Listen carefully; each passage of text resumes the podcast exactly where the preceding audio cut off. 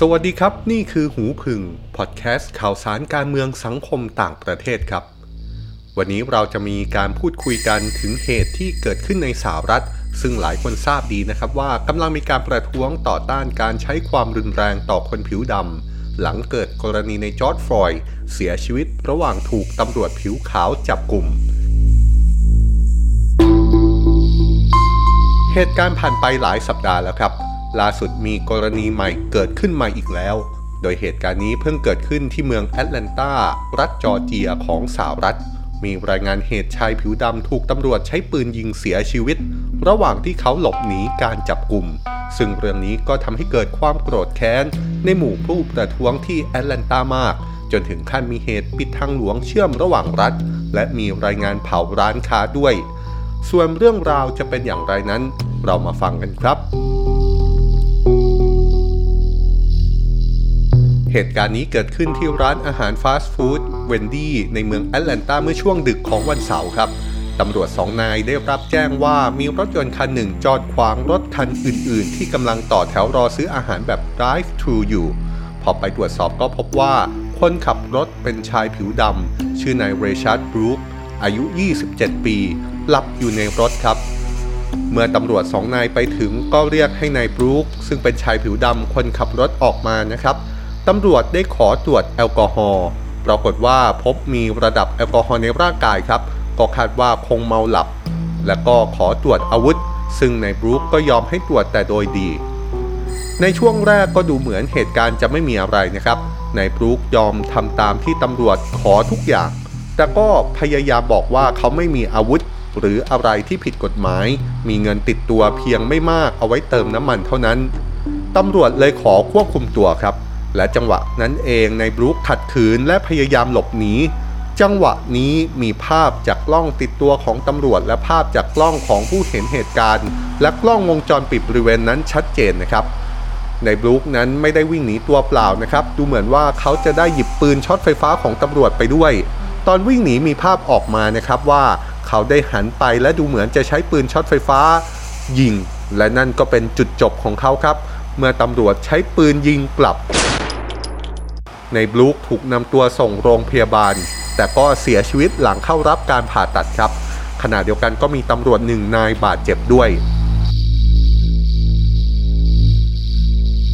เมื่อในบรูคเสียชีวิตก็เป็นเรื่องสิครับ นี่เป็นคนผิวดำอีกคนในรอบไม่กี่สัปดาห์ที่เสียชีวิต ระหว่างการถูกจับกลุมของตำรวจ สร้างความโกรธแค้นอย่างมาก และมีการรวมตัวประท้วงบริเวณร้านอาหารฟาสต์ฟู้ดเวนดี้ซึ่งเป็นที่เกิดเหตุ ผู้ประท้วงได้ปิดเส้นทางหลวงระหว่างรัฐที่อยู่ในเมืองแอตแลนตา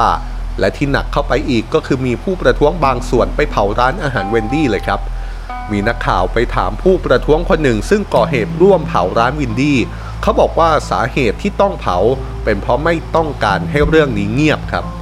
ทนายความของครอบครัวบรูคก็ออกมาบอกนะครับว่า จริง ๆ แล้วปืนช็อตไฟฟ้ามันไม่ใช่อาวุธที่รุนแรงถึงขั้นเสียชีวิต ตำรวจไม่จำเป็นเลยนะครับในการใช้ปืนยิงยิงใส่ในบรูคจนถึงแก่ความตาย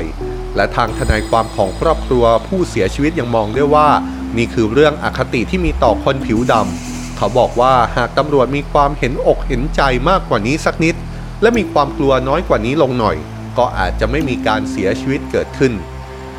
ทีนี้เรามาดูกันนะครับว่าพอเกิดเหตุนี้แล้วมีท่าทีจากไหนอย่างไรบ้าง เกชาแลนส์วัตทอมนายกเทศมนตรีเมืองแอตแลนตาออกมาแถลงข่าวหลังเกิดเหตุครับ ดูเหมือนว่าเธอจะมองว่าสิ่งที่เกิดขึ้นตำรวจนั้นทำเกินกว่าเหตุ โดยชี้ว่าท่ามกลางการถกเถียงว่าการใช้กำลังของตำรวจในครั้งนี้เหมาะสมหรือไม่ สิ่งหนึ่งที่เธอเชื่อก็คือ มันมีความแตกต่างกันอยู่ ระหว่างสิ่งที่ทำได้กับสิ่งที่ควรทำ เอริกาชิลผู้บัญชาการตำรวจเมืองแอตแลนตาซึ่งเป็นหัวหน้าสูงสุดของตำรวจทั้งสองนาย ขอลาออกจากตำแหน่งครับ โดยในแถลงการระบุว่าเชื่อและศรัทธาในตัวนายกเทศมนตรี และถึงเวลาแล้วที่เมืองแอตแลนตาจะต้องสร้างความเชื่อใจ ระหว่างผู้บังคับใช้กฎหมายกับชุมชนครับ ส่วนตำรวจสองนายซึ่งอยู่ในที่เกิดเหตุคือนายกาเวตรอเฟ่ซึ่งคนนี้เป็นตำรวจคนที่ยิงบรูคนะครับ ส่วนอีกคนชื่อนายเดวินบรอสแนน ก็ถูกลงโทษครับ โดยตำรวจคนที่ยิงที่ชื่อกาเรตถูกไล่ออกจากตำรวจทันที ส่วนตำรวจที่ชื่อเดวินนั้น เป็นคนไม่ได้ยิงนะครับ แต่ว่าอยู่ร่วมในเหตุการณ์ถถูกย้ายให้ไปทำงานธุรการแทน เรื่องนี้ก็ต้องติดตามกันต่อไปครับว่า การประท้วงจะรุนแรงมากขึ้นแค่ไหน หลังมีการเสียชีวิตล่าสุดที่เมืองแอตแลนตา และการสอบสวนการดำเนินคดีต่อตำรวจทั้งสองนายที่ก่อเหตุล่าสุดจะเป็นไปในทิศทางใด ถ้าท่านชอบเรื่องราวดีๆ อย่างนี้เป็นข่าวสารสังคมการเมืองต่างประเทศโปรดติดตามหูผึ่งจากช่องทางต่างๆนะครับ โดยเรามีทั้ง YouTube Facebook และพอดแคสต์ต่างๆ ทั้ง Apple Podcast Spotify และ Anchor ครับเซิร์ชนะครับว่าหูผึ่งครับ